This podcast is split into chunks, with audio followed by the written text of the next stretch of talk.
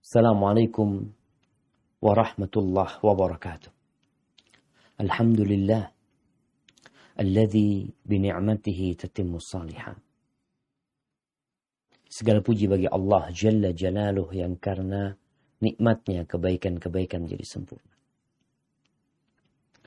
Yang karena rahmatnya niat-niat baik hamba dapat terlaksana. Allahumma salli wa sallim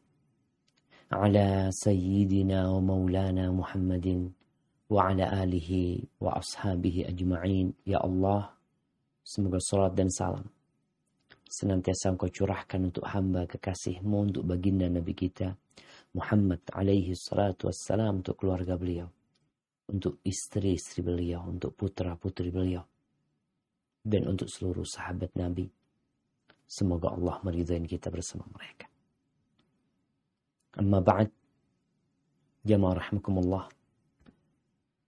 terakhir kita berjumpa kita membahas tentang kriteria penghuni surga. Semuanya ingin masuk surga. Tapi mau tidak mau, kita harus tahu diri. Kalau ternyata ada beberapa kriteria yang tidak masuk di diri kita, maka kita perlu mencari kita perlu berjuang. Sebagaimana kita melihat bagaimana para pendaftar calon pegawai negeri itu. Mereka berusaha untuk memenuhi semua persyaratan dan ketentuan yang ditetapkan. Tapi untuk masuk surga, kita cuek. Kadang-kala kita juga nggak tahu apa syarat dan ketentuan.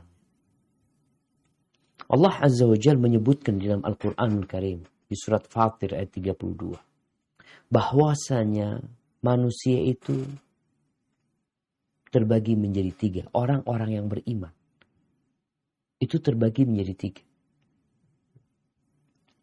Tiga tingkatan. Kita masuk yang mana? Kalau dalam urusan dunia kita berjuang untuk selalu menjadi yang pertama. Bahkan ketika ada promosi jabatan, semua berharap dia termasuk yang dipromosikan. Tapi untuk promosi penghuni surga Al-Firdaus, kita kadang kala mundur. Karena kita tahu kayaknya nggak mungkin. Tidak ada yang tidak mungkin.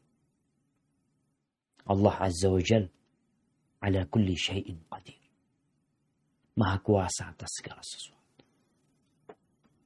Berapa banyak orang-orang yang dahulunya penjahat, pelaku dosa, kemudian mereka menjadi orang yang terbaik dalam agama Allah. Kita tahu bagaimana Umar bin Khattab radhiyallahu anhu. Kita tahu bagaimana Khalid bin Walid radhiyallahu taala. Kita tahu banyak sahabat yang dahulunya adalah penyembah berhala, pelaku kesyirikan, bahkan menjadi orang yang sangat getol membela keboliman. Kemudian mereka dapat berubah untuk jadi lebih baik. Coba kita baca di surat Fatir ayat 32.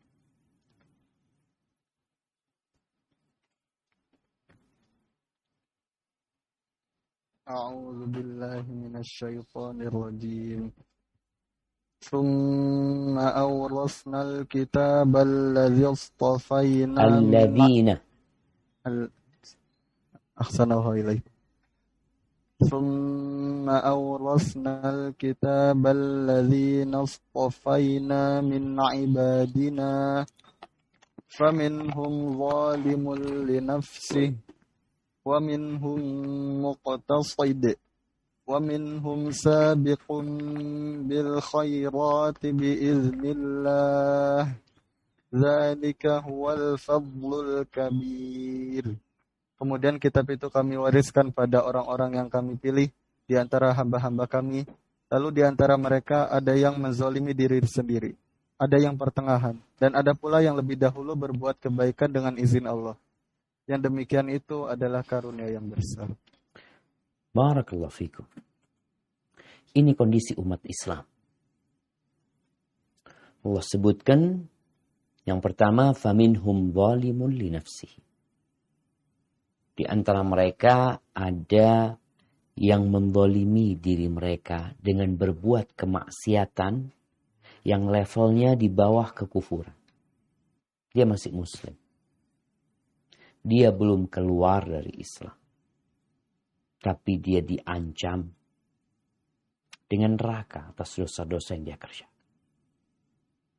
Namun tetap muslim. Itu kondisi yang pertama. Yang kedua, waminhum muqtasid. Di antara mereka ada orang-orang yang mencukupkan diri dengan yang wajib-wajib saja. Meninggalkan yang haram. Ini kondisi kedua. Yang wajib dikerjakan semuanya. Yang haram dia tinggalkan semua. Sunnah enggak. Kalau bicara puasa, ya dia hanya puasa di bulan Ramadan. Kalau bicara kewajiban harta, dia hanya mengeluarkan zakat saja. Dan dia tidak melakukan yang haram sama sekali. Ini namanya muktasid. Yang ketiga, waminhum sabiqun bil khairat. Tapi di antara mereka ada yang berlomba-lomba dalam kebaikan. Jadi ada yang diancam neraka, ada yang jadi ashabul yamin, ada yang muqarrabun. Mereka yang berlomba-lomba dalam kebaikan. Di mana yang wajib dia kerjakan. Kemudian dia menambahkan dengan yang sunnah. Yang haram dia tinggalkan. Yang makruh juga ditinggalkan. Itu orang-orang yang berlomba-lomba dalam kebaikan. Kita termasuk yang mana sekarang? Kita kayaknya kebanyakan kita itu masuk yang pertama. Yang mendolimin diri mereka sendiri. Masih banyak dosa yang dikerjakan. Mungkin sebagian kecil sudah mulai berpindah. Udah masuk muktasib.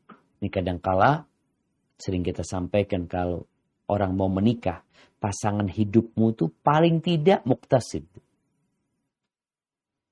melaksanakan yang wajib, meninggalkan yang haram. Ini standar minimal. Melakukan yang wajib, meninggalkan yang haram. Kalau bisa, dapat yang paling tinggi. Sabiqun bil khairat, yang berlomba-lomba dalam kebaikan.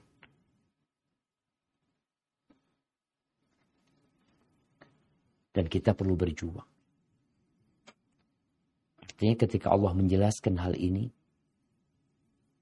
Jangan sampai kita berpangku tangan melihat kok kayaknya anak sudah ditakdirkan jadi yang zalimun li nafsi.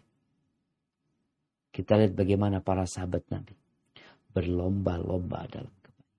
Iya, mereka tahu siapa Abu Bakar. Mereka tahu siapa Umar. Mereka mengetahui, memahami siapa Uthman bin Affan yang bersodakoh dengan hartanya. Mereka tahu dengan Ali bin Abi Thalib. Tapi itu tidak membuat mereka akhirnya putus asa untuk berlomba-lomba dalam kebaikan. Kita tahu bagaimana para sahabat Nabi, Nabi datang menjumpai Rasul Sallallahu Alaihi Wasallam ketika melihat ada sekelompok dari umat Islam yang berlomba-lomba dalam kebaikan. Orang-orang Ansor. Sampai-sampai mereka mengatakan, Zahaba ahlud duthur bil ujur. Itu orang-orang yang kaya, diborong semua pahala sama mereka. Kenapa? Yusalluna kama nusalli. Ini kalau bicara sholat, mereka sholat seperti kita sholat. Ini ibadah badan. Mampu kita lakukan itu. Ya sumuna kama nasu. Mereka puasa, kita juga bisa puasa. Tapi yang tidak bisa kita lakukan, mereka itu wa yatasaddaquna bi fuduli amwalihim. Mereka bisa sodako dengan kelebihan harta mereka. Ini kita nggak mampu, kita nggak punya uang. Mau makan itu susah. Gimana mau sodako? Lalu amal Nabi SAW dikasih amalan nih para sahabat yang miskin-miskin kasih amalan. Setiap selesai sholat suruh berzikir. Membaca Alhamdulillah. Membaca Subhanallah, Alhamdulillah, Allahu Akbar. 33 kali, 33 kali, 33 kali. Tutup dengan La ilaha illallah wahdahu la syarika lahul mulku wa lahul hamdu wa huwa ala kulli syai'in qadir. Atau Allahu Akbar yang 34 kali. Kalau kalian melakukan itu, kalian seimbang sama mereka. Semangat para sahabat diamalkan. Eh, apakah orang-orang Ansor yang sudah banyak sodako dengan harta mereka, lalu mereka udahlah anak cukup pahalanya? Tidak. Mereka ikut mengamalkan apa yang diamalkan oleh sahabat-sahabat muhajirin yang miskin. Ini amalan buat semua umat kata mereka. Kita juga ingin dapat pahala. Mereka berlomba-lomba dalam kebaikan. Maka yang kaya pun jangan hanya berpikir, ya udah anak beramal dengan harta anak. Puasa enggak, puasa sunnah enggak, sholat sunnah enggak. Anak yang penting banyak sodako. Nah bagus, tapi kau tetap berlomba-lomba dalam kebaikan. Itu yang perlu kita pikirkan karena surga Allah itu jamaah. Ya Allah. Luasnya seluas langit dan bumi ini. Dan kita sudah mendengarkan uraian dari Allah Azza wa Jal, penjelasan dari Nabi Muhammad SAW. Ada surga yang semua isinya perak. Semuanya perak. Ada surga semua isinya emas. Tangkai-tangkai pohonnya, daun pintunya, pintunya, ranjangnya, kursinya, gelasnya, garpunya, sendoknya. Semuanya emas. Gak yang kita untuk berlomba-lomba ke sana. Hada wallahu alam bisawab. Mungkin sebagaimana disampaikan kita akan menggunakan waktu hari ini untuk menjawab beberapa pertanyaan yang sudah masuk atau beberapa pertanyaan yang akan masuk juga. Semoga kita bisa memberikan penjelasan yang sesuai dengan bimbingan Al-Quran dan Sunnah Nabi SAW. Barakallahu fiqh. Anda kembalikan ke Ustaz Ogi untuk membacakan pertanyaan-pertanyaannya. Uh, pertanyaan pertama. Bismillah. Saya mau bertanya Ustadz, bagaimana hukum kerja di lembaga zakat atau basnas yang di dalamnya ada aturan untuk mengeluarkan zakat penghasilan. Syukron jazakallah khairan Ustaz. Nah, barakallahu fikum. Iya jemaah. Kalau bicara kerja di lembaga zakat, maka nggak ada masalah. Karena tempat itu tempat yang memang disyariatkan keberadaannya dalam Islam ini. Dulu yang mengumpulkan zakat itu negara. Negara ini datang ke orang-orang kaya yang wajib zakat, datang ke petani, ke peternak, ke pedagang. Untuk mengambil zakat. Jadi bukan disetorkan, tapi diambil oleh pemerintah pada waktu itu yang terjadi di masa para sahabat Nabi. Umar bin Khattab pernah menjadi amil zakat. Dan dia dapat bagian. Walaupun dia orang kaya, secara kriteria delapan golongan itu, Umar nggak masuk miskin, nggak masuk fakir, tapi dia masuk wal amilina aliyah. Terus gimana sekarang ketika lembaga zakat ini mereka mengambil zakat dari penghasilan. Ya, mungkin dia perlu untuk menjelaskan ketika dia berada di sana kepada orang-orang yang mungkin mengeluarkan zakat penghasilan dia, disampaikan. Bapak ini ketika diambil dari zakat penghasilannya, ini nanti dimasukkan ke zakat malnya. Umpamanya, tiap bulan dia dipotong gajinya 500 ribu. 500 ribu dipotong nih. Kita tahu zakat itu diwajibkan kalau sudah sampai nisab dan berputar satu tahun. Namun zakat itu boleh disegerakan. Jadi kepada mereka yang diambil zakat penghasilannya tiap bulan itu nanti dikalkulasikan di akhir tahun kemudian dihitung yang udah keluar zakat tiap bulan 500 ribu berarti satu tahun 6 juta kemudian dia lihat harta dia berapa sebenarnya yang wajib zakat. Oh ternyata anak punya uang satu miliar Ustaz. Uang dia. Berarti kewajiban zakatnya berapa juta? 25 juta. Dua setengah persen. 25 juta. Nah, sekarang kan dia udah keluarkan 6 juta tuh. Maka tinggal berapa yang wajib dia keluarkan? 19 juta. Jadi masuknya ke sana nanti. Jadi antum Kalau bekerja di sana, antum bisa memberikan penjelasan kepada mereka yang sudah dipotong uang mereka, itu nanti dimasukkan ke zakat mal mereka. Kemudian kalau ternyata dia nggak wajib zakat, artinya, ya Ustaz, anak punya gaji umpamanya 5 juta atau 10 juta. Kalau 10 juta, zakatnya 250 ribu. Dia keluarkan tiap bulan. Padahal akhir tahun duitnya nggak ada. 10 juta itu habis buat biaya hidup. Berarti dia kan nggak wajib zakat sebenarnya. Karena nggak sampai nisab. Nah ini disampaikan kepada mereka, itu tetap akan masuk dalam pahala buat dia sebagai sodako. Jadi uang yang dikeluarkan itu insya Allah tetap akan berpahala di sisi Allah Azza wa Jal. Hanya kita sebagai amil zakat memberikan penjelasan kepada mereka bagaimana penghitungannya kalau dia wajib zakat, memang wajib zakat itu termasuk zakat yang disegerakan. Tinggal nanti dihitung pada akhir tahun. Kalau ternyata dia nggak wajib zakat itu akan jatuh sebagai sodakoh dia insya Allah Hada wallahu alam Jazakumullah khairan atas jawabannya. Kemudian kami panggil selanjutnya Al-Akh Laduhardia. Al-Akh Laduhardia Fadol. Assalamualaikum. Waalaikumsalam warahmatullahi wabarakatuh. Mohon maaf Ustadz, ini Ahlan saya masalah. di jalan ahlan masalah. Nah, ahlan baik Ustadz. Masya Allah. Tafadhol, tafadhol. Antum lagi di jalan ke mana ini? Saya lagi ke kantor Ustadz, berangkat kantor. Masya Allah, bukan udah masuk kantornya? Belum Ustaz, saya masuk jam 10 Ustaz. Alhamdulillah, Masya Allah. Ya. Nah, tafadhal. Ya Ustaz, uh, ini Ustaz, saya kan yang kemarin bertanya masalah sujud sahwi.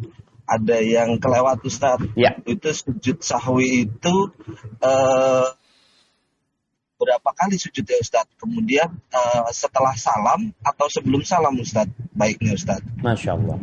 Uh, kemudian satu lagi Ustaz, ini kan saya bekerja sebagai dokter hewan Ustaz. Nah. Uh, tidak menutup kemungkinan kan saya menangani anjing Ustaz. Hmm. Uh, kita sih sudah pakai protek, sarung tangan, lain tapi tidak, tidak menutup kemungkinan uh, ada lewatnya. Jadi uh, saya uh, tetap cuci tangan, tapi saya menggunakan ada produk baru, bukan produk baru sih sebenarnya sudah lama tapi sab, sab bentuknya sabun. Tapi di situ tulisannya sabun yang mengandung tanah gitu Ustaz. Jadi di tulisannya itu uh, ada tanahnya gitu. Iya, mengandung tanah, mengandung tanah.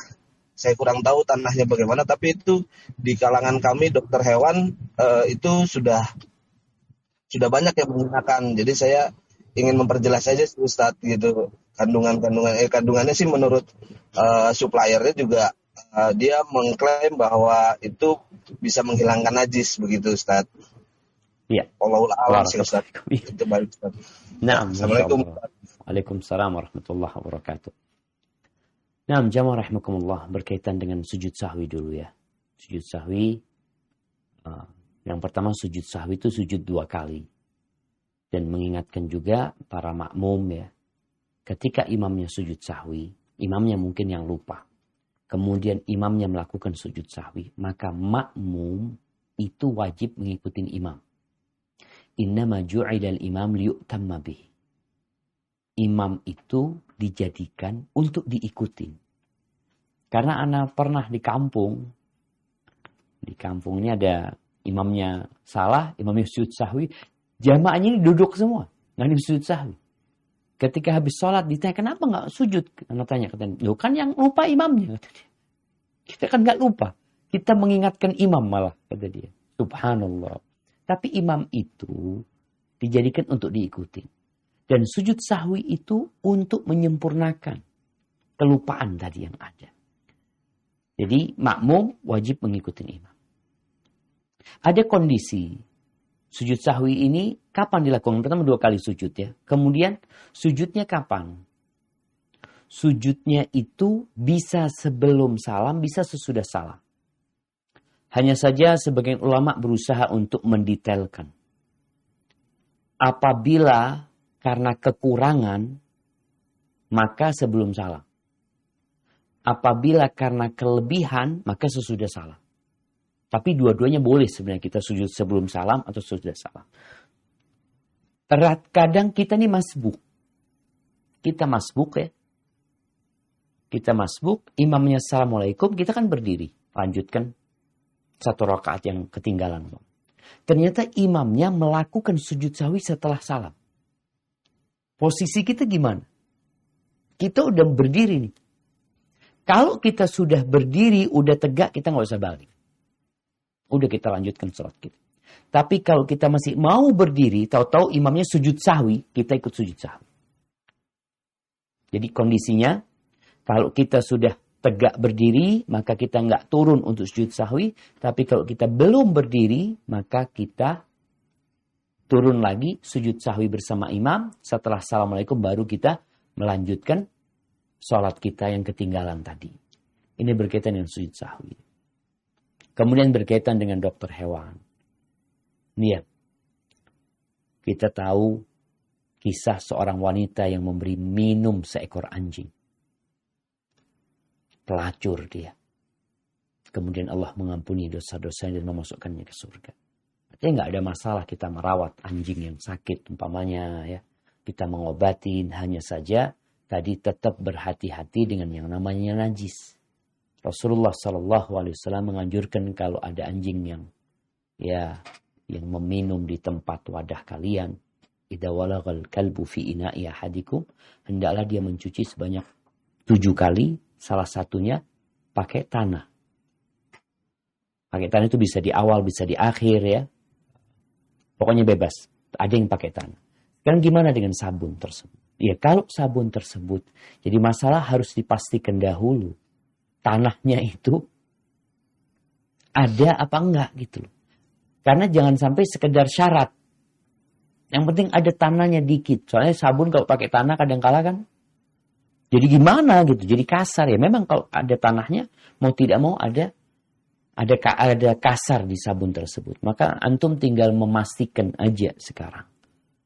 Kalau penjual itu tentunya dia berusaha untuk meyakinkan pembeli walaupun dengan bohong. Itu terjadi. Iklan-iklan kadang-kala tidak sesuai dengan kenyataan. Maka antum mungkin yang lebih tahu ya untuk memastikan hal itu. Apakah memang benar sudah ada tanahnya sehingga tidak perlu pakai tanah lagi. Tapi kalau belum bisa diyakinkan ada tanahnya ya tetap seperti yang dianjurkan Nabi SAW memakai tanah salah satunya. Dan alhamdulillah itu hal yang mudah sekarang jamaah ya. Apalagi kalau antum kerjanya sudah jelas sebagai dokter hewan bisa ambil tanah ditaruh di wadah di tempat cuci tangan sehingga ketika antum mencuci salah satunya jadi nggak perlu keluar rumah sih udah disiapin gitu di tempat wastafel sebenarnya.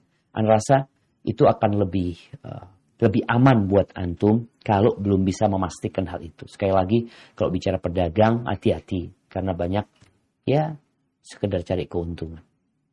Hada wallahu alam bisawab. Barakallahu fikum Ustaz. Kemudian uh, pertanyaan selanjutnya. Bismillah. Assalamualaikum. Waalaikumsalam warahmatullahi wabarakatuh.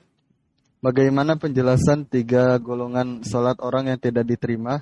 Dan apakah contoh seperti ini termasuk istri tidak terima istri tidak terima sholat diterima sholatnya Misal istri pulang ke rumah mertuanya selalu sholat dan melakukan ketaatan, tapi di, di satu sisi dia sudah pergi selama satu bulan meninggalkan kewajiban menyusui bayi dan taat pada suaminya dengan alasan tidak suka dengan suami sehingga membuat suami tidak ridho. Eh gimana kondisi istri itu? Uh, kondisi istrinya jadi uh, uh, pulang ke rumahnya selalu sholat, tetapi dia pertama kekurangannya uh, tidak apa tidak menyusui bayinya ya meninggal atau meninggalkan kewajiban menyusui bayinya kemudian dia tidak tas uh, pada suaminya karena dengan alasan tidak suka dengan suaminya Ustaz uh, sehingga membuat suaminya tidak ridho. Nah, jemaah.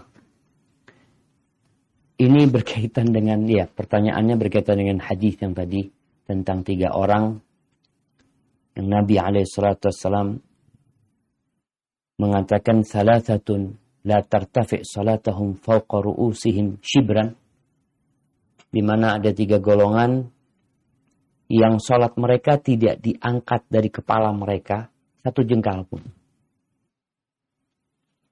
Rajulun amma qauman wa hum lahu karihun. Ada seorang yang menjadi imam dalam kondisi makmumnya itu nggak suka sama dia. Dia memaksakan diri untuk jadi imam. Yang kedua, wa mar'atun batat wa zawjuha 'alaiha saqit. Kemudian dan seorang wanita yang bermalam dalam kondisi suaminya murka sama dia. Ini mungkin yang masuk dalam pertanyaan tadi. Yang ketiga, hamba sahaya yang kabur dari majikannya. Baik, jemaah rahimakumullah. Terus gimana pertanyaan tadi dengan seorang istri ya yang tidak melaksanakan kewajibannya, yang dia nggak taat sama suaminya, nggak mau nyusui anaknya, kemudian tadi kabur lagi dari rumahnya. Kalau memang suaminya tadi nggak ridho, marah, murka sama dia, maka bahaya dengan sholatnya, dengan ibadahnya. Istri yang tidak suka sama suaminya. Banyak. Pakai dipikir tuh perempuan-perempuan yang masih bertahan bersama suaminya karena dia cinta sama suaminya. Masih ingat hadis atau ucapan Ibn Abi Abza yang dia bertanya kepada istrinya. Demi Allah aku bertanya kepadamu, engkau cinta sama aku enggak? Kata istrinya enggak. Kalau engkau bersumpah minta aku kata enggak. Tapi tidak menghalangi dia untuk tetap taat dan patuh sama suami. Sehingga tatkala dia dipanggil oleh Umar bin Khattab radhiyallahu anhu ditanyakan tentang kondisi rumah tangganya tadi. Yang dia nggak suka sama suaminya. Dan suaminya akhirnya ya kurang respect sama istrinya. Kata Umar Khattab, yang kau dusta nggak apa-apa urusan cinta, kau cinta nggak sama aku ini itu, ada masalah. Kita berdusta dalam bab ini, suami istri itu. Umar menegaskan, fa inna aqallal buyut allati tubna 'alal hub. Sedikit rumah itu yang dibangun di atas cinta. Terus, kenapa mereka bertahan? Di sinilah rahasia yang kadang-kala kita harus pelajari. Walakin nas yata'amaluna bil islami wal ihsan. Mereka itu bergaul atas dasar Islam. Atas dasar kewajiban berbuat baik. Tahu dengan kewajiban-kewajiban dirinya. Tahu dengan hak suaminya. Tahu bahwasanya semua kebaikan itu akan ada perhitungannya di sisi Allah Azza wa Jal. Iya, aku memang gak suka sama suami. Tapi ya gimana dia suamiku? Mungkin dia dinikahkan karena ada paksaan dari orang tuanya sebenarnya dia nggak suka tapi dalam rangka berbakti kepada orang tua. Kalau kemudian sang istri ini merasa enggak aku nggak suka sama suami karena dia nggak taat sama Allah swt, dia nggak baik dan sang istri tidak mau melayani suami, engkau lebih baik juga cerai supaya tidak masuk dalam hadis yang baru saja kita baca. Artinya udah kondisinya daripada aku dimurkai Allah Azza wa Jal, lebih baik nggak punya suami. Tapi kalau engkau ingin mempertahankan rumah tangga, harus diikutin aturan gitu loh. Contoh nih ya, orang kalau kerja di sebuah perusahaan, oke okay, dia nggak suka sama perusahaannya mungkin, mungkin gajinya nggak cukup, sehingga dia merasa nggak nyaman. Tapi kalau dia mau bertahan di sana, laksanakan kewajiban. Kalau enggak, ya sudah resign gitu loh. Jangan sampai nggak suka sama perusahaan, akhirnya datangnya semaunya. Seharusnya datang jam 9, dia datang jam 10 pulang seharusnya jam 4, jam 2 dia pulang. Ketika ditanya, kenapa engkau melakukan itu? Aku nggak suka sama perusahaan. Eh, emang nggak suka, tetap wajib taat gitu. Terus aku nggak suka, itu ya deh kalau engkau nggak mau taat sama aturannya, silahkan riset. Istri pun seperti itu. Tatkala dia memang nggak mau taat sama suami, karena dia ngelihat ada suami melakukan dosa, maka silahkan engkau riset, mundur dari kehidupan suami. Supaya tidak terjadi dosa dari dirimu. Sehingga sholatmu pun bermasalah nantinya. Takut nggak diangkat. Kalau suami murka kepada diri. Hada wallahu a'lam bissawab. Jazakumullah khairan Ustaz. Kemudian pertanyaan eh, kami panggil Al-Ukh Dinda, tafadhol.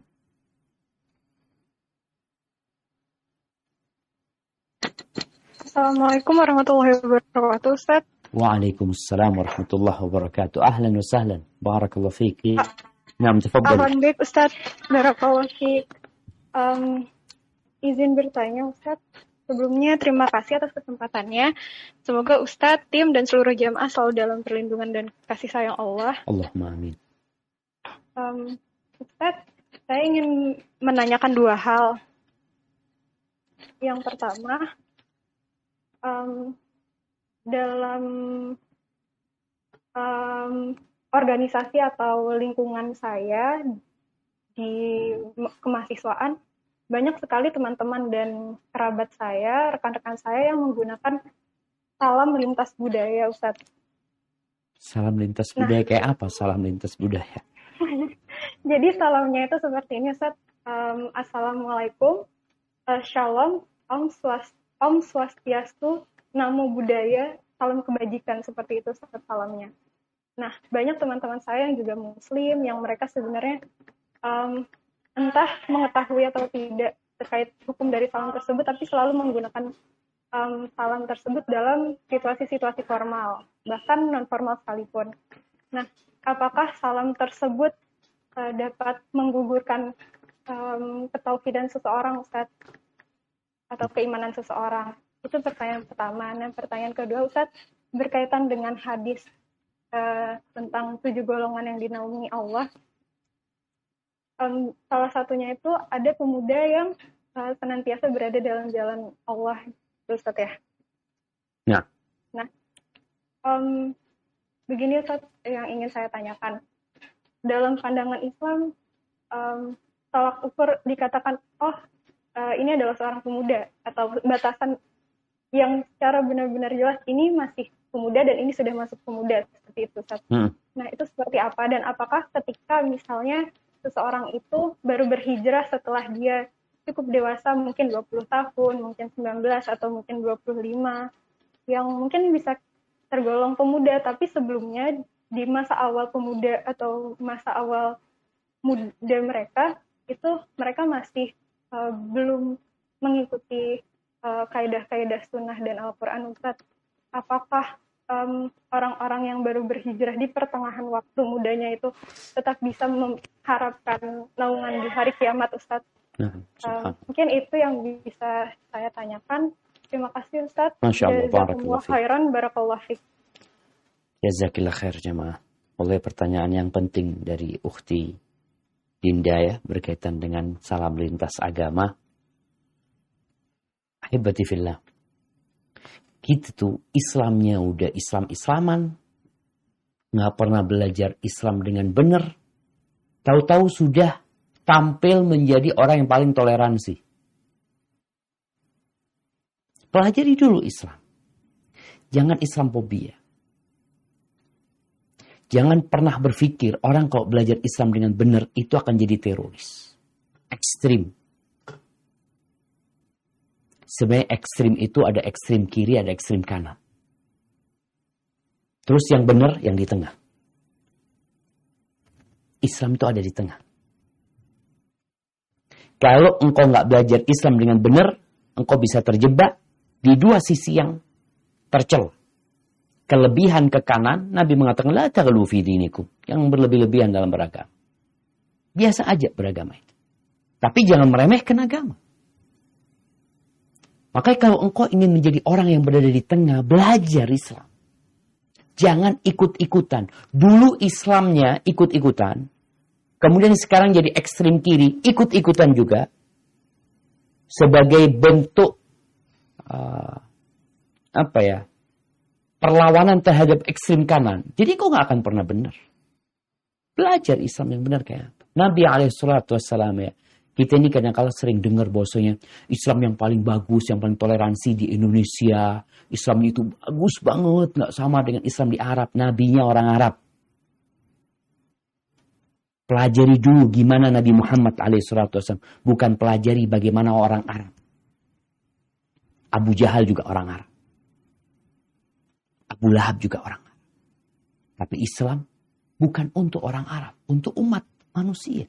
Dan Allah memilih dari seluruh penjuru dunia ini yang terbaik untuk menjadi Nabi, Nabi Muhammad alaihissalam dari Mekah beliau. Hijrah ke Medina. Para sahabatnya yang dipilih adalah orang terbaik pada masa itu, orang-orang sana juga. Kemudian kita lihat Rasul SAW itu berinteraksi dengan semua agama. Jangan pernah berpikir di Indonesia ini baru Islam berjumpa dengan berbagai budaya. Allahu Akbar. Islam masuk ke Indonesia tahun berapa? Islam itu lebih dulu masuk ke Eropa sebelum masuk ke Indonesia. Islam itu lebih dulu masuk ke Afrika sebelum masuk ke Indonesia. Islam itu lebih dulu masuk ke India, ke Pakistan sebelum masuk ke Indonesia. Dan di sana budaya-budaya yang ada di Indonesia ada. Hebatifillah.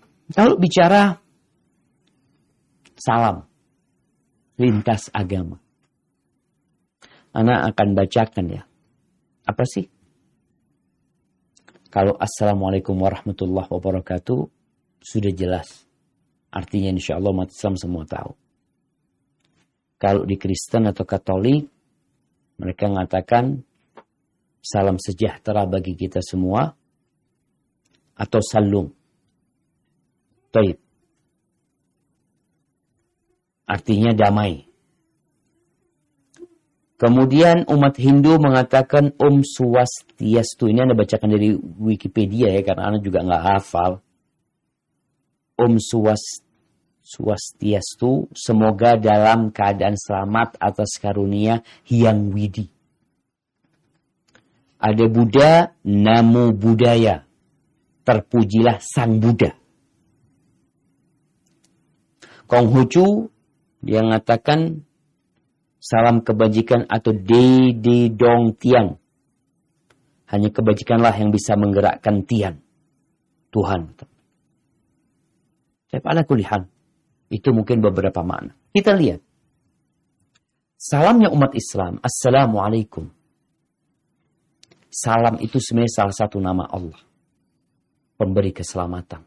Yang selamat dari segala kekurangan. Assalamualaikum. Kemudian di situ ada warahmatullah dan rahmat Allah. Dan ketiga, wabarakatuh dan berkah dari Allah. Coba bandingkan dengan arti semua salam yang ada. Nggak ada yang seperti salam yang umat Islam.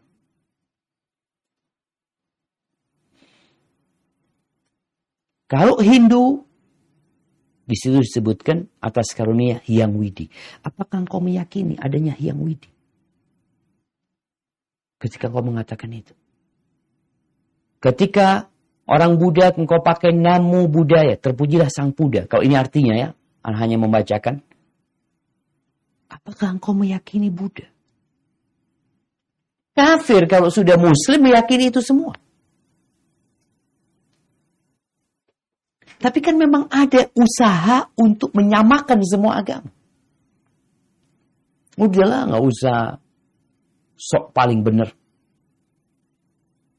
Agama harus yang paling benar. Dan inna dina indallahi islam. Sesungguhnya agama yang di sisi Allah adalah Islam. Maka ini yang perlu dipelajari. Maka teman-teman tadi Dinda yang bertanya, mungkin kawan-kawannya memang ya udah dia seperti gelas kosong dia nggak pernah belajar agama, belajar akidah dari sejak awal. Bagaimana seharusnya seorang muslim berkeyakinan nggak pernah belajar. Kemudian dia ketemu dengan kelompok yang mengatakan kita harus saling menghargai, saling menghormati, macam-macam lah label-label yang isinya bagus semuanya. Tapi di balik itu ternyata ada pendangkalan akidah. Maka ingat, seorang muslim mengatakan, Assalamualaikum warahmatullahi wabarakatuh. Kalaupun dia mengatakan selamat sejahtera, cukup. Kalau mungkin ada orang yang tidak paham dengan salam, untuk yang muslim dikatakan Assalamualaikum warahmatullahi wabarakatuh, untuk yang non-muslim katakan selamat sejahtera. Ini yang mungkin bisa dia lakukan. Tapi kalau dia harus mengucapkan semua salam lintas agama ini bermasalah dengan akidah. Namun memang ada orang yang nggak peduli sama akidahnya. Barakallahu fikum.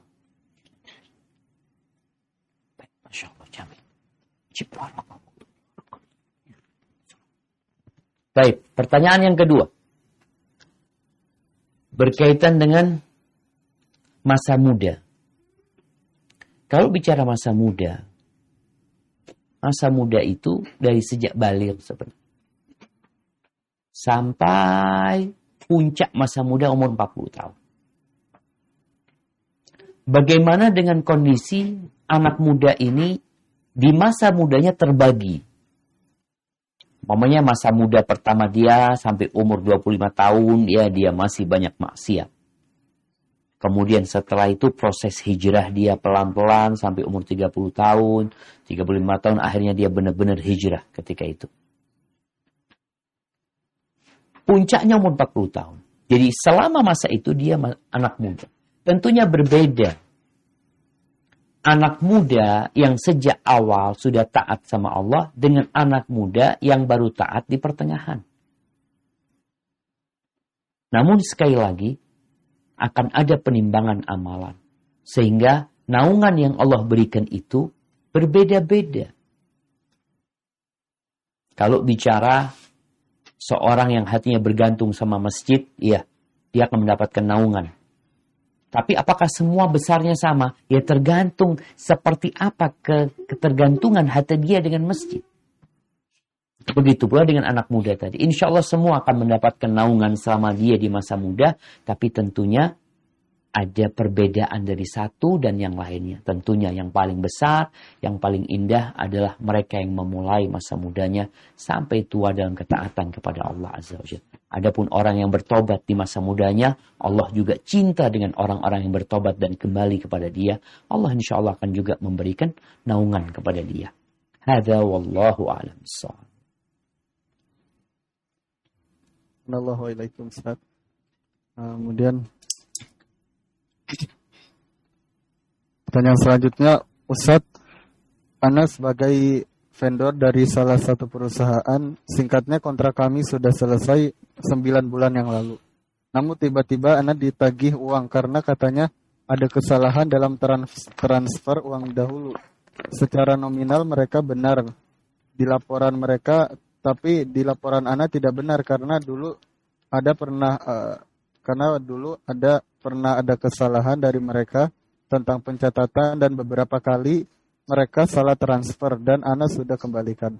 Intinya belum ada penyelesaian tapi Ana merasa terzolimi dan perusahaan ini salah satu lembaga dakwah. Baiknya bagaimana Ustadz karena ada juga uh, karena uh, Ana juga tidak merasa salah tapi anak sudah cross check juga tidak ada kesalahan tapi anak juga takut kalau seandainya itu benar. Barakallahu fikum. Naam jamaah. Memang bab pertikaian ini itu bukan kepada ustaz tapi kepada hakim kepada pengadilan. Rasulullah sallallahu alaihi wasallam beliau adalah nabi, rasul. Dan di masa beliau, beliau juga yang memutuskan. Ketika terjadi pertikaian di antara para sahabat, mereka datang kepada Nabi alaihissalam menjelaskan, ini milikku, yang itu mengatakan, bukan, itu milikku.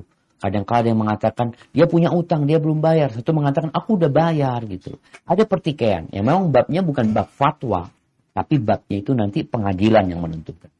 Jadi ketika antum sekarang bertikai dengan lembaga tersebut dalam masalah keuangan, masalah finansial sekarang. Maka perlu datang ke pengadilan. Kalau tujuannya memang untuk memastikan antum nggak salah. Antum juga punya bukti untuk itu.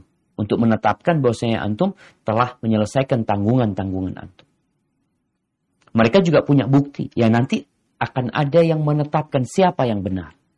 Dan biasanya kalau sudah bertikai ini, ini kuat-kuatan hujah Pinter-pinteran ngomong.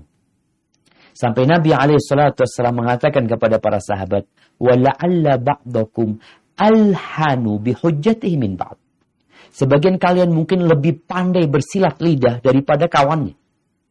Sehingga Nabi dengan omongan orang ini memutuskan hukum untuk dia. Oh ya berarti ini milik antum gitu loh. Padahal sebenarnya bukan milik dia. Artinya orang ini tahu, cuma dia berusaha untuk ngambil milik hak saudaranya ya. Maka Nabi SAW mengatakan, kalau aku putuskan buat dia, padahal dia tahu bukan milik dia, maka yang aku putuskan adalah potongan dari api neraka. Kalau dia mau ambil-ambil, silahkan. Jadi kondisinya memang kalau sudah seperti ini, itu datang kalau memang antum ingin menyelesaikan, ingin memastikan dan antum punya hujah dan mereka menuntut juga, ya coba kita datang sekarang kepada seorang hakim, ke pengadilan untuk ditetapkan siapa yang punya tanggungan. Tapi kalau nggak bisa, nggak harus sampai ke sana, ada cara namanya damai. Ini makanya ke pengadilan pun kadang-kala pengadilan ngomong kalau bisa damai. Kalau nggak bisa damai ya sudah nanti diputuskan oleh pengadilan. Tapi kalau antum bisa damai sekarang, antum datang kepada mereka, ketemu sama mereka, mungkin datangkan seorang yang alim yang bisa memberikan penjelasan dan bisa jadi daripada urusan ke pengadilan yang antum sampaikan, ya udahlah, anak sebenarnya merasa sudah menyelesaikan. Mereka merasa belum, ya udah mungkin antum kasih sebagian dari mereka, dari uang untuk mereka sebagai bentuk damai sekarang. Bisa seperti itu. Jadi Nabi SAW pernah melihat dua sahabat bertikai. Nabi lagi di rumah. Dua sahabat ini, yang satu nagih hutang, yang satu nggak mau bayar utang. Ketika ribut, maka Nabi SAW mengatakan kepada sahabat yang punya uang, engkau sudahlah potong utang dia separuh. Dan engkau yang punya utang, bangun sekarang, lunasin separuh. Ini termasuk damai. Artinya, Haknya dia dipotong. Nabi nyuruh udahlah. Daripada ribut, engkau terima separuh. Dan jadi sodakoh nanti buat antum ketika antum memang mengeluarkan sesuatu. Apalagi kalau dikatakan tadi lembaga dakwah. Kadang-kala lembaga dakwah ini juga masalah manajemen keuangan kadang-kala kurang bagus kalau memang eh, ada yang terselip ya padahal antum sudah melunasi tapi mereka merasa belum seperti itu antum udah balikin tapi mereka belum jadi kadang-kala memang perlu ada perbaikan-perbaikan di manajemen. Tapi yang jelas seperti itu mungkin solusinya. Hadza wallahu a'lam bissawab. Barakallahu fiikum Ustaz. Dan kami panggil Al-Ukh Mulan. Al-Ukh Mulan tafadhol. Bismillah. Assalamualaikum Ustaz. Waalaikumsalam warahmatullahi wabarakatuh. Ahlan wa sahlan.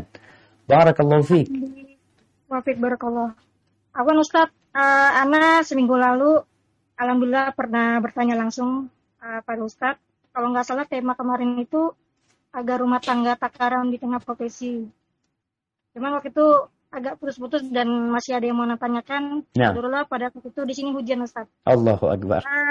Uh, langsung aja Ustadz, uh, yang kemarin itu kondisi Ana dan suami Kodorullah uh, lagi berpisah. Yang dikarenakan orang ketiga tadi itu, beliau meninggalkan rumah Jadi kondisi suami anak sekarang ini uh, tinggal di luar entah di mana. Anak juga tidak bertanya uh, sendiri atau dengan orang itu walau alam.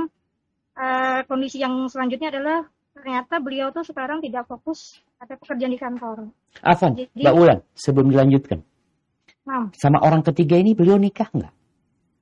Karena belum tahu Ustaz. Karena uh, orang ketiga ini bilang tidak mau dipoligami. Artinya uh, maunya suaminya itu menceraikan anak, tapi alhamdulillah sih belum diceraikan sampai saat ini. Dia menikah pun nggak tahu ya. Kadang-kadang kan ada yang apa dia siap untuk nikah, udah nikah tapi nanti janji suami akan menceraikan istri pertamanya. Kan ada yang seperti itu. Hmm. Jadi ini nah. belum ketahuan. Belum, Ustaz. Dan anak tidak mau tahu, Ustaz. nah, boleh. Nah, terus selanjutnya Ustaz, eh, kondisi beliau ini sebenarnya memprihatinkan. Jadi uh, Ana dapat kabar dari staf-staf di kantor karena kan kebetulan beliau ini punya jabatan cukup tinggi. Jadi dapat laporan-laporan dari staf-staf di kantor tuh memprihatinkan contohnya ya tidak fokus pekerjaan, kadang suka meninggalkan.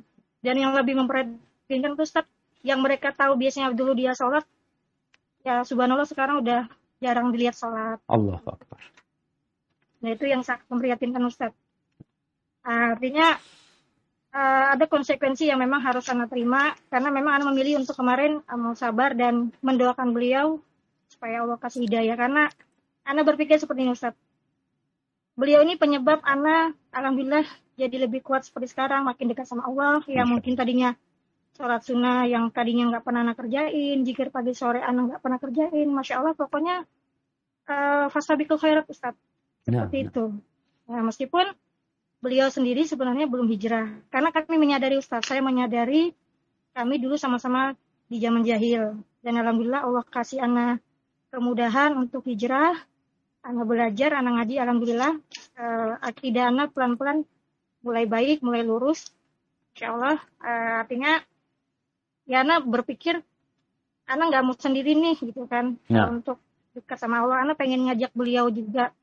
Awalnya beliau menutup akses Ustaz anak sempat diblokir, akses anak di Facebook ditutup. Tapi alhamdulillah, anak yakin dan dengan masya Allah tahajud konsisten dua minggu ini cerita yang benar-benar nyata. Allah kasih petunjuk pelan-pelan sudah mulai mau uh, berinteraksi lewat chat meskipun belum mau pulang. Nah, nah. Itu. Jadi kenapa nggak mau pulang dia? Ya karena orang ketiga itu stop mungkin seperti itu. Enggak, dia nggak mau pulang karena sempat ribut sama anti atau gimana? Tidak. Alhamdulillah memang tidak ada ribut Ustaz. Jadi oh. memang tiba-tiba beliau pun uh, saya tanya kenapa saya salah apa saya salah saya apa. Beliau bilang tidak ada salah dan beliau menyadari bahwa Ana ini adalah orang yang paling baik menurut ya. beliau. Nah, dan beliau juga tidak pulang ke rumah orang tuanya karena ya. orang tuanya pasti tidak setuju karena tidak mau ada perempuan lain lagi selain menantunya ini, ya. kan Ustaz. Jadi karena sih pelan-pelan sering ses, men, apa ya, menyisipi doa-doa untuk beliau dan beliau mengaminkan. Artinya, karena bilangin beliau tuh sadar beliau melakukan dosa, makanya beliau tuh merasa kalau sholat, melakukan ibadah, beliau merasa dia udah terlanjur maksiat. Bahasanya seperti itu, saat artinya terlanjur nyemplung ya sekalian basah. Nah, Nah, nah. nah, jadi sampai saat ini insya Allah Ustaz saya masih menjaga catatan saya sebagai istri, insya Allah saya tidak pernah keluar kecuali tidak ada urusan apa yang urgent alhamdulillah karena ada tidak mau membalas kezaliman dengan kezaliman juga ya, sahih sahih nah niat anak itu insya Allah anak meyakini meskipun dari kanan kiri itu istilahnya kasihan sama anak sampai berpendapat ingat dong di al, al surat An-Nur ayat ayat 26 laki-laki baik untuk perempuan yang baik dan sebaliknya jadi anak cuma jawab Ustaz saya ini belum tentu sudah menjadi orang baik ya, karena ya. bisa jadi ini terjadi penyebabnya juga anak-anak mau sabar diri Ustaz Uh, pertanyaan Ustadz, nah. mohon solusi nasihat terbaik untuk beliau karena kan beliau ini kan mulai pelan-pelan mau sedikit berbagi lagi sama anak bercerita membalas. Anti belum punya anak sama dia? Uh, belum Ustadz, cuman berapa lama punya, menikah? Alhamdulillah sudah dua tahun, baru dua tahun. Oh baru dua tahun, siap, siap. Um, Nah, jadi anak punya anak bungsu ini besar di beliau anak anggap sebagai anak sendiri. Nah, itu kemarin sempat yang beliau lupakan. Tapi alhamdulillah ini pelan-pelan mulai perhatian. Alhamdulillah. Nah, jadi uh, pertanyaannya, uh, anak mohon solusi dan nasihat terbaik untuk beliau. Karena anak khawatir, anak pernah baca di Al-Munafikun ayat 6 bahwa Allah tidak akan memberi petunjuk untuk orang-orang fasik. Nah. Uh, ciri-cirinya sudah kelihatan anak takutnya seperti itu namanya ketakutan anak sebagai manusia biasa kan Ustaz. Barakallahu fiki. Allah nasihat terbaik untuk beliau apa Ustaz? Jadi anak pelan-pelan sampaikan supaya pelan-pelan juga pikiran beliau terbuka. Itu saja Ustaz. Siap. Masya Allah. Barakallahu fik. Wafik wa barak. Nah, jamaah. Jadi kenapa laki-laki ini kalau keluar rumah itu diperintahkan untuk menundukkan pandangan. Kalaupun juga di rumah, dia diperintahkan untuk menundukkan pandangan terhadap tontonan-tontonan yang ada. Karena Nabi SAW mengatakan, Ma taraktu fitnatan asyadda ala rijali minan nisa. Aku tidak meninggalkan fitnah yang lebih berbahaya buat kaum laki-laki lebih daripada wanita. Dan kalau dipikir-pikir, orang mau pakai akalnya, semua wanita itu sama. Nabi alaihissalatu menganjurkan kalau engkau keluar rumah melihat sesuatu yang menakjubkan, yang membangkitkan syahwat. Apa yang harus dilakukan? Falyarji ila ahli. Kata Nabi pulang keluarganya. Yang ada di perempuan yang dia lihat sama dengan yang ada di istrinya. Sama. Ini yang mungkin sebagian orang terbayang ya setan ini memang senantiasa memanfaatkan wanita. Memanfaatkan wanita. Jadi perempuan kalau keluar rumah itu istasyrafah syaitan. Kata Nabi SAW, setan itu ngangkat kepala. Dilihat dari jauh sama setan. Oh ini nih. Yang bisa dimanfaatkan sama dia. Terus maka nasihat Ana buat ukti kepada suaminya. Pertama anti Alhamdulillah. Insya Allah bisa kuat, bisa sabar menghadapi hal ini. Karena anti juga sadar anti dulu juga bukan ya bukan orang yang baik juga yang sekarang berusaha untuk menjadi lebih baik. Suami anti pun insya Allah dia bisa baik. Yang perlu untuk sampaikan kepada dia, nggak ada godaan setan yang paling ampuh kecuali yang dikatakan tadi dia. Setan tuh membisikkan, udah kau tuh berbuat dosa. Nyemplung sekalian, udah, udah nyebur sekalian. Itu yang diinginkan setan. Makanya ada seorang yang pernah mengatakan, yang ditegur oleh Hasan al-Basri, dia mengatakan, gimana nih ada orang yang berbuat dosa, terus nanti berbuat dosa, dia berbuat ketaatan, berbuat dosa lagi, berbuat dosa, malu-maluin, ya udah, nggak usah berbuat ketaatan. Kata dia, subhanallah. Ketika berbuat dosa, langsung bertobat. Nanti berbuat dosa lagi, tobat lagi. Berbuat dosa lagi, tobat lagi. Nggak ada berhenti bertobat. Yang ada berhenti berbuat dosa. Yang setan inginkan adalah bagaimana orang ini putus asa dari tobat. Dengan dia berpikir, udah aku berbuat dosa terus gitu loh. Nggak diampuni sama Allah. Siapa yang bilang nggak diampuni sama Allah? Inna Allah yaghfiru dhunuba. Allah mengampuni semua dosa. Asalkan bertobat. Maka sampaikan kepada suami, kalau tadi suami sudah mulai ya terdampak dalam pekerjaan dia, dosa ini berdampak dalam kehidupan kita. Mungkin dia dulu berpikir bersenang-senang, sebentar dia bersenang-senang. Kemudian dia akan merasakan dampak dari dosa tersebut. Maka nasihati suami, jangan sampai dia tertipu sama setan, disuruh berhenti berbuat ketaatan, Sampaikan ketika engkau berbuat dosa, kata Nabi SAW, wa atbi'i sayyi'atal hasanatan huwa. Ikutin dosa itu dengan ketaatan akan menghapuskan dosa itu. Jadi kalau dia mengatakan ada apa aku berbuat ketaatan kalau aku masih berbuat dosa, sampaikan ketaatanmu menghapuskan dosa. Maka dengan cara seperti itu tumbuhkan roja, rasa harap kepada Allah Subhanahu wa taala. Sebagaimana tumbuhkan rasa takut kepadanya yang dengan doa-doa anti insya Allah dengan nasihat-nasihat yang anti sampaikan sampaikan umpamanya cobalah bang istighfar hari ini. Duduk istighfar. Seratus kali engkau istighfar atau sepuluh kali baca istighfar baca tadi zikir pagi dan petang sebelum keluar rumah coba baca bismillah tawakal tu Allah nasihat-nasihat ringan untuk mengikir karat yang ada di hatinya Semoga Allah memberikan hidayah kepada dia. Hada wallahu alam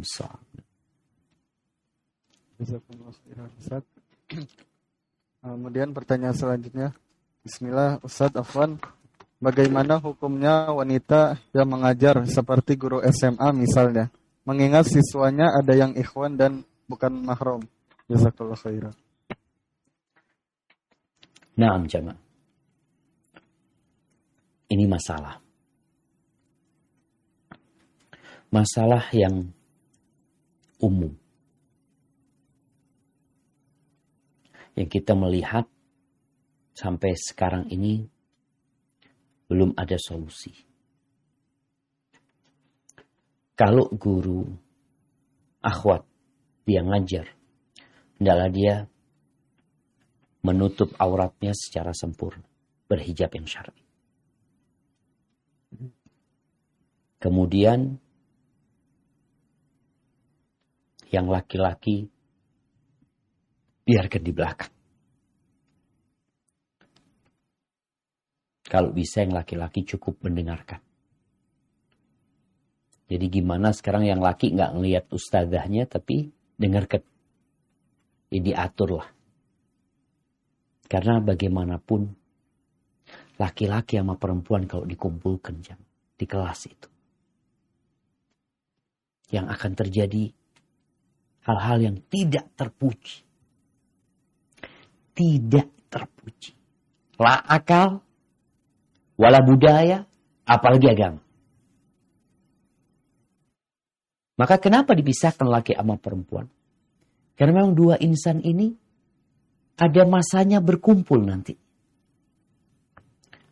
Maka mungkin itu yang bisa dilakukan. Dan anak usulkan ya. Anak akan terus mengulangi. Semoga ada yang mendengarkan. Dan ada yang kemudian mewujudkannya. Sekolah-sekolah itu yang laki-laki, yang perempuan-perempuan. Sekolah negeri, iya. Sekolah umum, iya. Karena sebagian orang berpikir yang dipisah itu sekolah agama. Enggak lah. Sekolah umum ini lebih harus dipisah daripada sekolah agama. Soalnya kalau sekolah agama, dia dapat nasihat agama yang menyebabkan dia takut ya. Kalaupun kumpul, ada rasa takut nantinya. Karena selalu disampaikan pesan-pesan Allah dan Rasulnya. Tapi sekolah umum sama sekali mereka tidak mendapatkan pesan-pesan bertakwa kepada Allah Azza wa Jal. Kalaupun ada pelajaran agama mungkin hanya dua jam dalam satu setelah, setelah itu selesai. Dan jangan berpikir kalau dipisah itu tidak berhasil. Coba tanyakan kepada diri kita.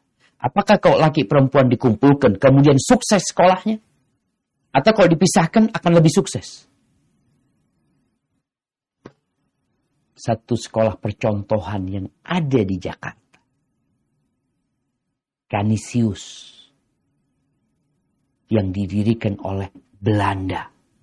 Yang notabene Katolik itu sekolah khusus laki-laki. Yang lulus sukses-sukses. Nggak kuper. Mereka jadi orang-orang besar. Kalau kita bicara dunia ya. Bukan bicara agama, kita bicara dunia. Tidak menghalangi mereka untuk jadi orang besar. Karena sekolahnya dipisahkan. Maka ini yang perlu ditanya. Kenapa harus dikumpulin? Apa sih secara logika, kenapa laki perempuan dikumpulin? Tujuannya apa? Kalau kita bicara, kira-kira apa tujuannya? Menghemat kelas. Sebenarnya bikin sekolah perempuan, sekolah laki, semuanya penuh nantinya. Antum lihat ya. Kadangkala kambing perempuan disendirikan, kambing laki disendirikan. Kalau diambil kambing laki ke tempat kambing perempuan untuk apa? Untuk apa ketika kambing laki itu ditaruh di tempatnya perempuan? Untuk ngawinin. Ya. Atau enggak supaya yang perempuan bisa tambah gemuk Ustaz. Jadi kalau ada kambing lakinya itu makannya lebih lebih giat lagi dia Ustaz. Ada gimana? Jadi wallahu a'lam bisawab. Kalau kita lihat yang non-muslim aja berpikir bikin sekolah khusus untuk laki-laki. Bikin sekolah khusus umum ya. Kita bicara bukan sekolah agama, ini sekolah umum. Dan mudah-mudahan ke depan kita berpikir lebih lebih cerdas lagi. Kalau di Meksiko, di Meksiko itu bis umum itu ada bis khusus perempuan. Bayangkan di Meksiko coba. Karena kata mereka kalau ada laki, eh tadi bahaya. Seperti kambing laki kalau ditaruh di tempatnya kandang perempuan itu, itu berbahaya. Memang ada tujuan. Maka di Meksiko itu bis umum khusus perempuan. Karena banyak pelecehan terhadap kaum perempuan. Ini namanya memuliakan wanita. Di Jakarta, busway itu, bis-bis kota itu, kemudian kereta, sudah mulai mereka berpikir. Ada gerbong khusus perempuan. Kenapa sekarang? Kalau di bis di ada gerbong khusus perempuan, di kelas nggak ada gerbong khusus perempuan. Enggak usah kalau di bis kadang-kala kan berdesak-desakan. Kalau di kelas kan kursinya dijauh-jauhin gitu seperti. Enggak, mereka sudah bikin jam khusus perempuan tersebut karena mereka melihat perempuan ini harus dimuliakan. Perempuan ini harus dihormati. Laki-laki ya udah Bagaimana menghormati perempuan ketika datang waktumu engkau melamar dia. Bawa dia. Tapi jangan sampai kau menzinai dia. Apalagi memperkosa dia. Allah yang kejadian pemerkosaan ya. Terus kita disuguhin seperti itu. Perzinaan terus. Apa penyebabnya? Dikumpulkannya laki sama perempuan. Bagaimana memajukan negeri kita. Kita ingin memiliki generasi-generasi yang taat, ya yang sesuai dengan diinginkan oleh pemerintah kita pendidikan karakter. Bagaimana dari sisi umum anak-anak itu berkompeten, tapi dalam iman dan takwa mereka juga berkompeten. Sehingga memberikan yang terbaik buat negeri ini ke depannya. Itu sebenarnya. Jadi kalau bicara sekolah ini kan cuma sarana. Ini cuma fasilitas. Bagaimana menciptakan generasi. Ya bisa saja dirubah. Kebijakan itu bisa berubah. Dari menteri pendidikan mungkin. Mereka akan berpikir mungkin dibikin percobaan sekarang SMA umum negeri khusus laki. SMA umum negeri khusus perempuan. Karena SMA alhamdulillah ada SMA negeri 1, 2, 3, yang satu khusus laki-laki, yang dua khusus perempuan. Dilihat hasilnya bagaimana. Itu kalau benar-benar ingin melihat apakah yang anak omongkan ini hanya omong kosong. Kalau memang belum dibuktikan, ya silahkan dibuktikan. Sudah ada bukti-bukti di Indonesia sebenarnya yang mereka sukses. Kenapa kita masih tidak mau mengambil kesuksesan? Ya mencontoh kesuksesan yang mereka raih. Hada wallahu a'lam bissawab. wa jazakumullah khairan Ustaz atas jawabannya. Kemudian pertanyaan selanjutnya. Bismillah, barakallahu fiik Ustaz. Afwan izin bertanya, Bagaimana menyikapi seseorang yang menanyakan dalil atau hadis bahwa kita tidak boleh berpuasa sesuai dengan hari kelahiran seperti Rasulullah Shallallahu Alaihi Wasallam yang berpuasa di hari Senin, yang berpuasa di hari lahirnya Ustaz ya. Nah. Um, mohon pencerahannya Ustaz, syukran jazakallah khair. Barakallahu. Yang pertama, kenapa puasa di lahir di hari lahir antum? Antum siapa? Nabi bukan. Sahabat bukan. Kenapa antum mau puasa di hari lahir? Oh, Nabi kan puasa di hari lahir. Ya udah antum puasa di hari lahir Nabi.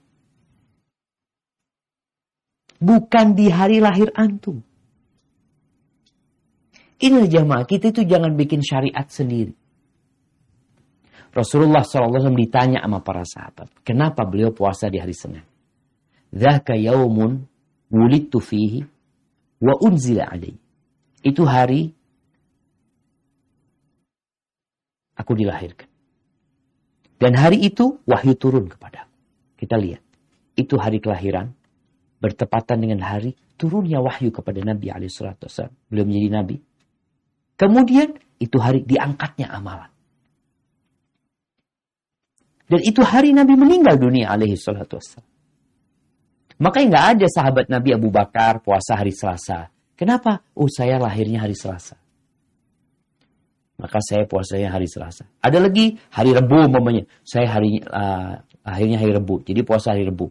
Yang Kemis, hari Kemis. Yang Jumat gimana? Nggak boleh puasa hari Jumat sendirian. Maka Buat teman-teman yang ingin puasa di hari tertentu, puasalah di hari lahirnya Nabi Muhammad alaihi salatu wassalam. Hada wallahu alam bisawab. Barakallahu fiikum Ustaz. Kemudian kami panggil Akh Imam. Al, uh, Akh Imam, tafadhol.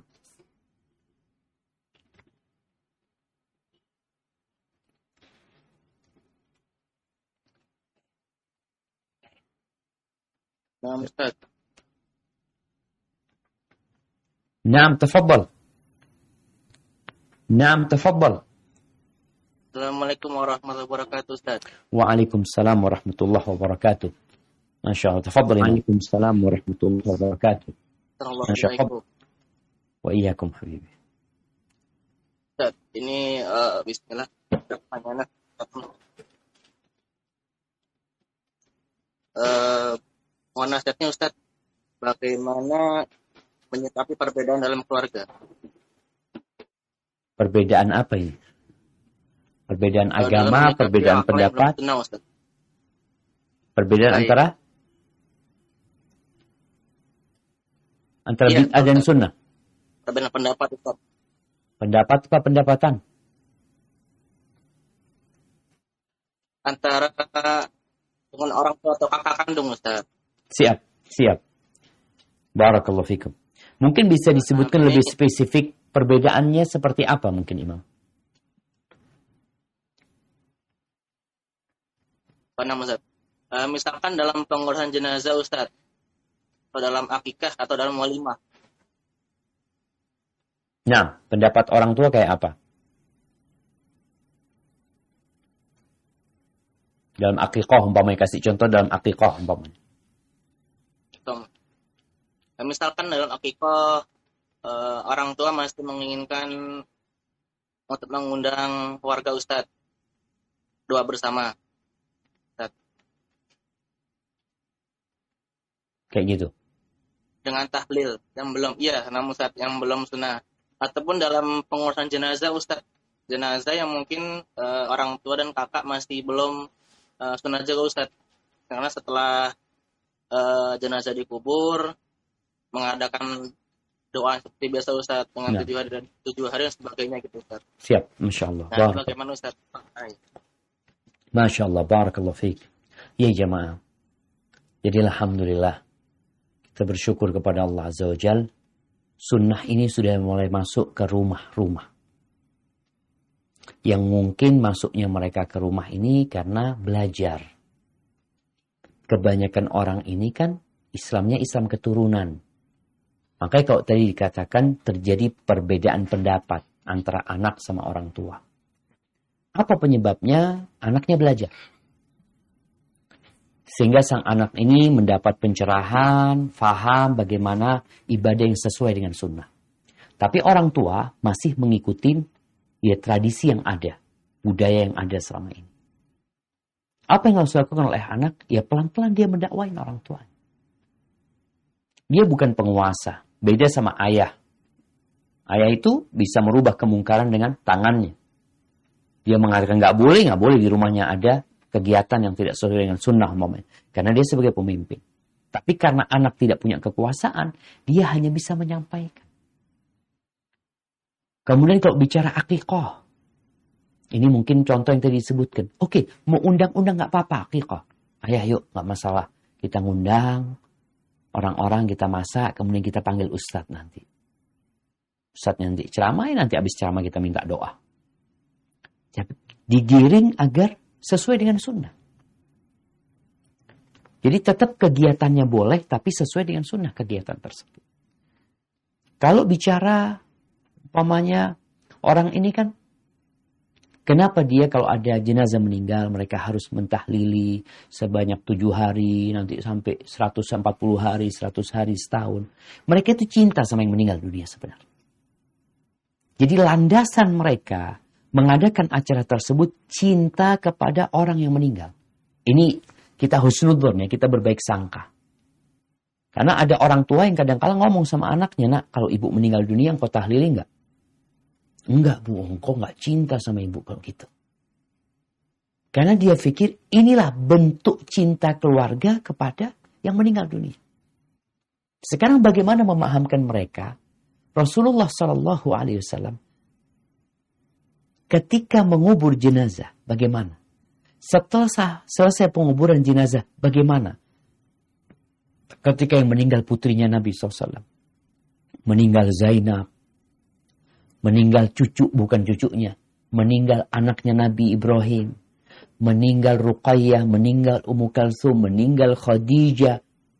Apa yang dilakukan Nabi SAW? Meninggal pamannya Hamzah.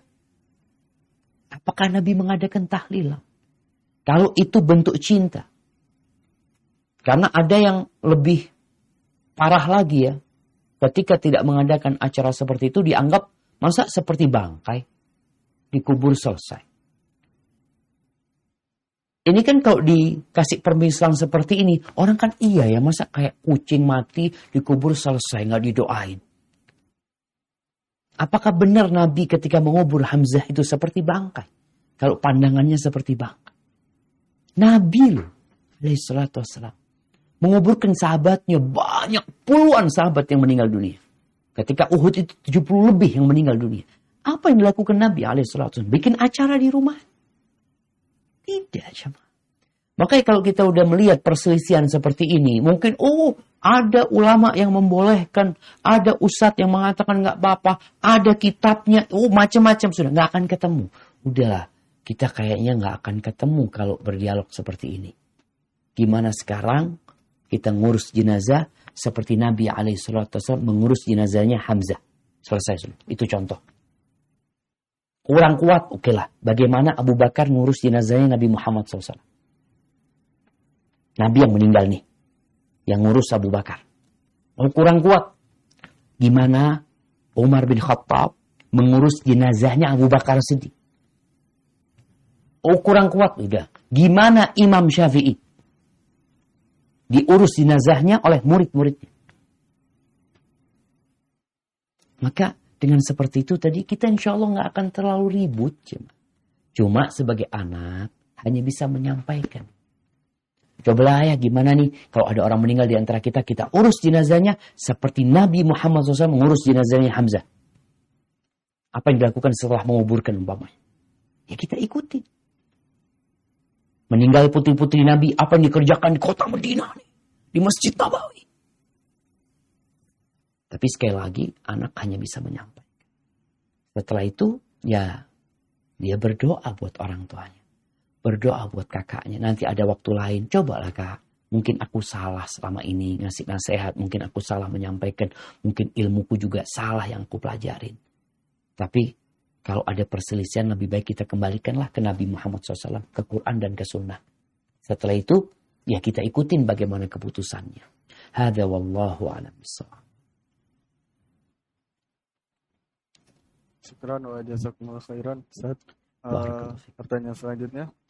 Bismillah, Ustaz, Ana mau bertanya, bagaimana kalau orang tua memiliki mempunyai hutang riba dan dibayar dengan uang pensiun beliau. Dulu uang tersebut digunakan untuk usaha dan uh, oleh orang tua, tapi tidak berhasil sehingga sekarang tinggal bayar utang saja yang berjalan. Yang ini yang uh, yang anak ingin tanyakan, haruskah anak melunasi hutang riba tersebut karena jumlahnya cukup besar bagi anak, apalagi kalau melunasi semuanya dengan ribanya. Bagaimana baiknya Ustaz? Itu abahnya meninggal gitu. Uh, uh, orang tuanya memiliki uh, memiliki atau mempunyai hutang ya? Hutang iya, enggak, udah meninggal bapaknya. Belum, belum, belum. belum. Masih ada. Masih ada. Nah, tidak ya. dijelaskan di sini. Siap, barakallahu fikum. Tapi kalau bicara melunasi hutangnya dengan uang pensiun, kalau memang uang pensiun itu haknya bapak, silahkan. Jadi memang sebenarnya uang pensiun ini kan gaji yang dipotong. Kalau nggak salah seperti itu yang anda tahu. Hanya saja memang yang perlu diperjelas kadangkala gaji yang dipotong umpamanya satu juta, nanti dapatnya kok lebih ya. Kalau lebih karena diputar jadi usaha nggak apa-apa kelebihannya. Tapi kalau lebihnya itu riba, jangan sampai dimakan. Jangan sampai dimakan kelebihan ribanya itu. Ambil pokoknya aja. Tapi sekarang bagaimana melunasi utang tersebut? Nggak ada masalah lunasi dengan uang pensiunan tersebut. Karena itu milik ayah dilunasin. Kemudian juga kalau nggak salah bisa diusahakan ketika antum nggak mampu untuk melunasinya, sang anak membantu semampu dia dan menghilangkan bunganya. Itu bisa diusahakan. Jadi bayar pokoknya aja. Dan sebagai bentuk kebaktian anak, ya dia berusaha untuk melunasi utang orang tuanya. Hanya saja Selain antum melunasi, antum perlu mengajak orang tua untuk bertobat dari riba yang dikerjakan. Karena kita tahu yang dilaknat itu bukan hanya yang meminjami uang. Yang pinjam uang pun dilaknat. Bagaimana sekarang ayah itu bertobat? Karena ini ini penting jamaah masalah bertobat dari riba ini. Kadangkala ada orang-orang itu yang dibantu melunasi ribanya tapi dia belum bertobat sebenarnya. Nanti kita lunasin, selesai sudah nggak punya utang dia. Bulan depan ngutang lagi riba dia. Kenapa itu terjadi? Karena dia tidak merasa haram. Tugas kita bagaimana memahamkan dia kepada hukum Allah ini. Selain masalah hukum, masalah ancaman, ya, hilangnya berkah, maka antum lunasin, membantu lunasin semampu antum, tapi juga ayah diajak untuk bertobat. Ya kita tahu syaratnya bertobat, yaitu menyesali, meninggalkan dan bertekad untuk tidak mengulangi. Hada wallahu alam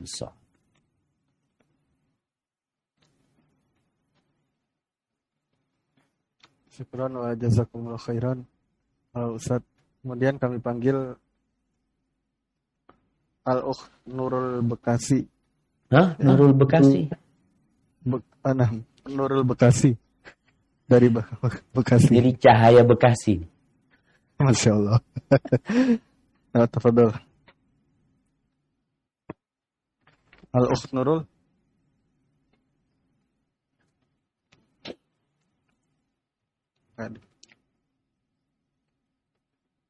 Uh, pertanyaan selanjutnya mungkin. Assalamualaikum Ustaz. Waalaikumsalam warahmatullahi wabarakatuh.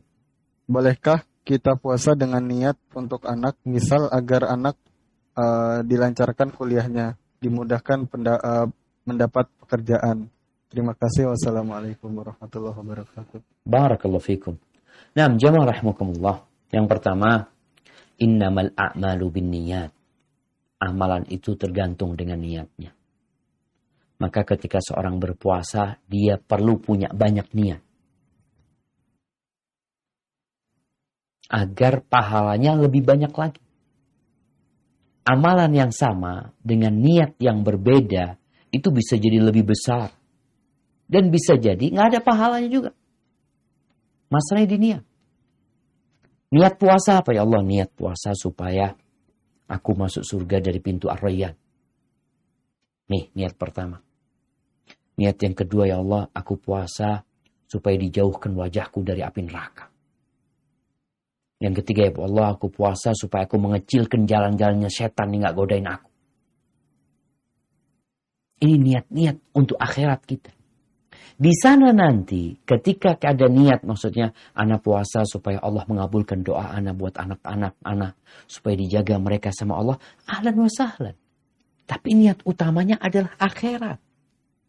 Kalau niat puasanya cuma untuk dunia, ya dapat dunia, akhirat nggak dapat apa-apa. Kenapa puasa? Ya supaya anak lulus. Ya udah anaknya lulus. Kalau lulus, akhirat nggak dapat apa-apa. Maka ingat ketika niat hendaklah meniatkan yang banyak sekali. Maka kita perlu belajar fikih niat ya. Pernah ada kajian anak tentang fikih niat, tentang bagaimana kita berniat. Sehingga di amalan yang satu kita dapat banyak pahala.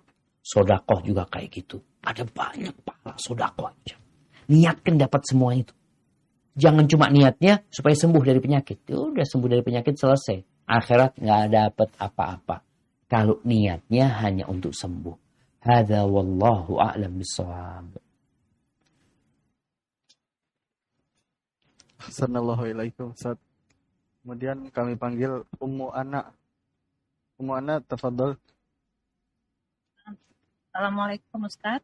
Waalaikumsalam warahmatullahi wabarakatuh. Jazakallah khair atas kesempatannya. Semoga Ustadz dan tim kajian selalu berada dalam lindungan Allah Subhanahu wa taala. Allahumma amin. Dan bertanya Ustadz, pada saat kita membaca zikir pagi petang atau zikir setelah sholat itu, apakah perlu dibaca juga dengan kaidah-kaidah hukum tajwidnya Ustadz? Asalnya bagaimana Ustadz? Jazakallah khair. Nah, barakallahu fikum. Ya jamaah, yang pertama baca zikir tidak seperti baca Al-Quran. Kalau baca Al-Quran, Allah mengatakan warattilil Qur'ana tartila. Jadi itu untuk membaca Al-Quranul Karim. Ada aturan-aturannya, ada panjang pendeknya yang sesuai. Ada panjangnya yang bisa enam harokat, bisa empat harokat, bisa dua harokat.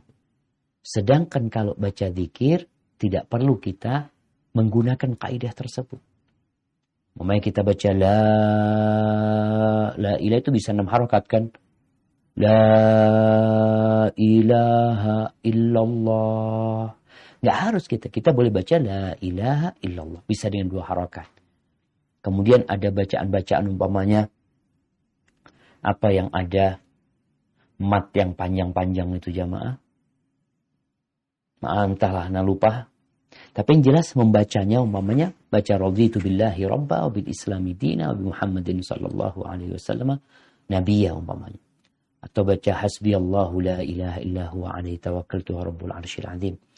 Atau baca Allahumma inni as'aluka. Atau kita baca Allahumma inni as'aluka.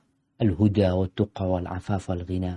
Jadi intinya tidak dengan tartil kita membaca zikir tersebut, tapi membaca seperti uh, ya bahasa Arab aja, namun tetap makhrajnya disesuaikan. Yang ha dibaca ha, yang ha dibaca ha, yang ain dibaca ain, jangan dibaca hamzah. Jadi mungkin ketentuan makhraj hurufnya itu yang harus disesuaikan dengan benar supaya memang kita memaknai apa yang kita baca. Kita tahu juga dengan apa yang kita baca. Dan yang terpenting jamaah, hadirnya hati kita. Karena ada orang baca Quran. Tajwidnya bagus. Tapi hatinya tidak memaknai. Ada orang yang suaranya biasa-biasa. Baca Quran nangis dia. Kan seharusnya dengan suara yang bagus yang merdu ini membuat orang nangis. Tapi ternyata dia tidak memaknai, tidak menghayati. Ada wallahu a'lam Kayaknya kita masuk ke pertanyaan terakhir, Ogi. Baik, Ustaz.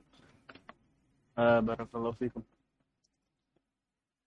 Yang kemudian uh, untuk terakhir mungkin kami panggil Al-Ukht Yuniarti Bandung.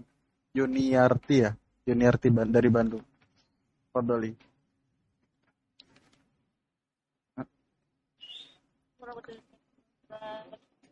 Waalaikumsalam warahmatullahi wabarakatuh. Afan kok, kayaknya suaranya. Saya dengan Ibu Yuniat, Ustaz dari Bandung, Ustaz. Ahlan wa sahlan Ibu. Kedengar nggak Pak Ustaz? Kedengar, kayaknya harus lebih dekat ke mic-nya Ibu. Ya, udah udah dekat Pak Ustaz. Siap. Nah, cukup izin, izin bertanya Pak Ustaz. Nah. Kan tadi saya uh, ikut kajian saya itu nggak nggak mengerti itu maksudnya kalau berholwat itu maksudnya gimana Pak Ustaz? Ya. Terus kalau kita misalkan uh, uh, pertanyaan kedua, uh, misalkan kita udah berhijab nih, terus kita uh, tiba-tiba hati kita tuh uh, akan berubah dilepas hijabnya kan itu banyak tuh Pak yeah. yang suka uh, lepas hijabnya yang tadinya ber, bercadar terus uh, berhijab juga uh, saya banyak melihat gitu Pak Ustaz. Bagaimana solusinya Pak Ustaz? Nah, nah. Subhanallah, barakallah fiqh. Subhanallah jamaah. Nabi SAW itu sering kali berdoa mengatakan, Ya muqallibal qulub, thabbit qalbi ala dinik. Wahai yang membolak-balikan hati, tetapkan hatiku di atas agama. Tetapkan hatiku di atas Para sahabat bertanya, Ya Rasulullah, atakhafu alaina? Apa engkau takut dengan kita? Iya. Nabi takut. Dengan para sahabatnya. Takut berbalik mereka. Karena hati manusia berada di antara jari-jari Allah. Jalla jalla. Allah balikkan sekehendaknya. Maka ini yang berkaitan tadi dengan pertanyaan yang kedua. Ada orang yang berhijab kemudian dia buka hijabnya. Jangan cuma bicara hijab, ada orang yang Islam kemudian murtad, meninggalkan agamanya. Itu terjadi. Ini menunjukkan bahwa kita perlu takut dengan apa yang akan terjadi menimpa kita. Kita minta kepada Allah supaya kita istiqomah. Kita perlu belajar menuntut ilmu. Sehingga hijab kita bukan ikut-ikutan, bukan tren. Tapi hijab kita karena kita yakin Allah memerintahkan hal itu kepada Allah yang memberikan segala-galanya kepada Orang aja di perusahaan bisa disiplin dengan seragam di perusahaan. Berapa tahun dia pakai seragam itu? 20 tahun, 30 tahun, tiap hari pakai seragam warna itu. Istiqomah dia. Kenapa dengan hijab nggak istiqomah?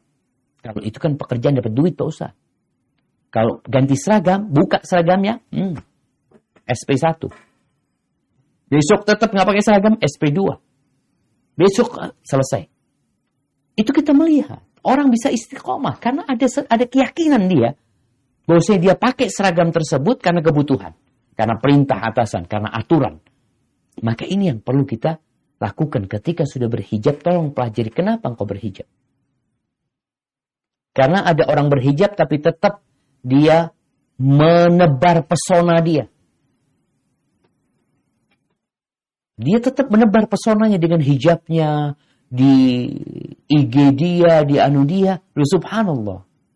Terus tujuan hijabmu apa? Menutupin kulit saja. Atau benar-benar untuk mencari keriduan Allah Azza wa Bukan menebar pesona untuk menggoda laki-laki. Maka tadi perlu belajar tentang setelah ngerti agama, mau berhijab alhamdulillah pelajari lagi apa urusan hijab ini kemudian mengkaji tentang Allah tauhidkan diri. Mudah-mudahan dengan cara seperti itu kita bisa istiqomah cari kawan-kawan yang baik yang senantiasa mengingatkan. Kadang-kala ada orang futur ini ada orang dari berhijab kemudian dia lepas hijabnya dari Islam kemudian dia murtad naudzubillah min dzalik karena faktor ekonomi. Ada faktor sosial ada faktor politik ada faktor ya keimanan mungkin juga yang menjadi pe, apa ya, pemicu utamanya. Ketika imannya lemah, gara-gara ekonominya rusak, akhirnya ganti dia. Dulu ketika dia nggak berhijab, fulusnya banyak, pakai jilbab, orderan dikit. Maka dia lepas lagi tuh, masalah-masalah ekonomi. Aduh pertanyaan yang pertama masalah kholwat. Kholwat itu ada istilah dua mungkin. Ada kholwat, ada ikhtilaf. Kholwat itu artinya berduaan dengan lawan jenis tanpa ada mahram. Berduaan. Berduaan aja. Itu namanya berkholwat. Adapun ikhtilaf itu bercampur baur laki sama perempuan. Itu makna kholwat. Kalau yang masalah kholwat, Nabi SAW mengatakan, La yakhluanna rajulun bimra'atin illa syaitan thalithuhu.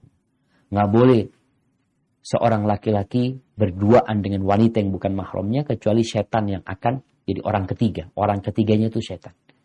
Sehingga kita lihat kenapa di Masjid Nabawi itu sholatnya laki-laki di depan dari masa Nabi SAW. Kalau di depan tuh. Kemudian perempuan di belakang ada pintu tersendiri buat perempuan. Untuk agar tidak terjadi ikhtilat. Tapi ada kondisi-kondisi mungkin yang nggak bisa. Seperti ketika tawaf, orang bercampur laki perempuan tapi berusaha untuk tidak berdesak-desakan. Hada wallahu alam bisawab. Itu yang bisa Anda sampaikan pada kesempatan kali ini. Kurang lebihnya mohon maaf. Anda kembalikan ke Ustaz Ogi. Barakallahu fiqh.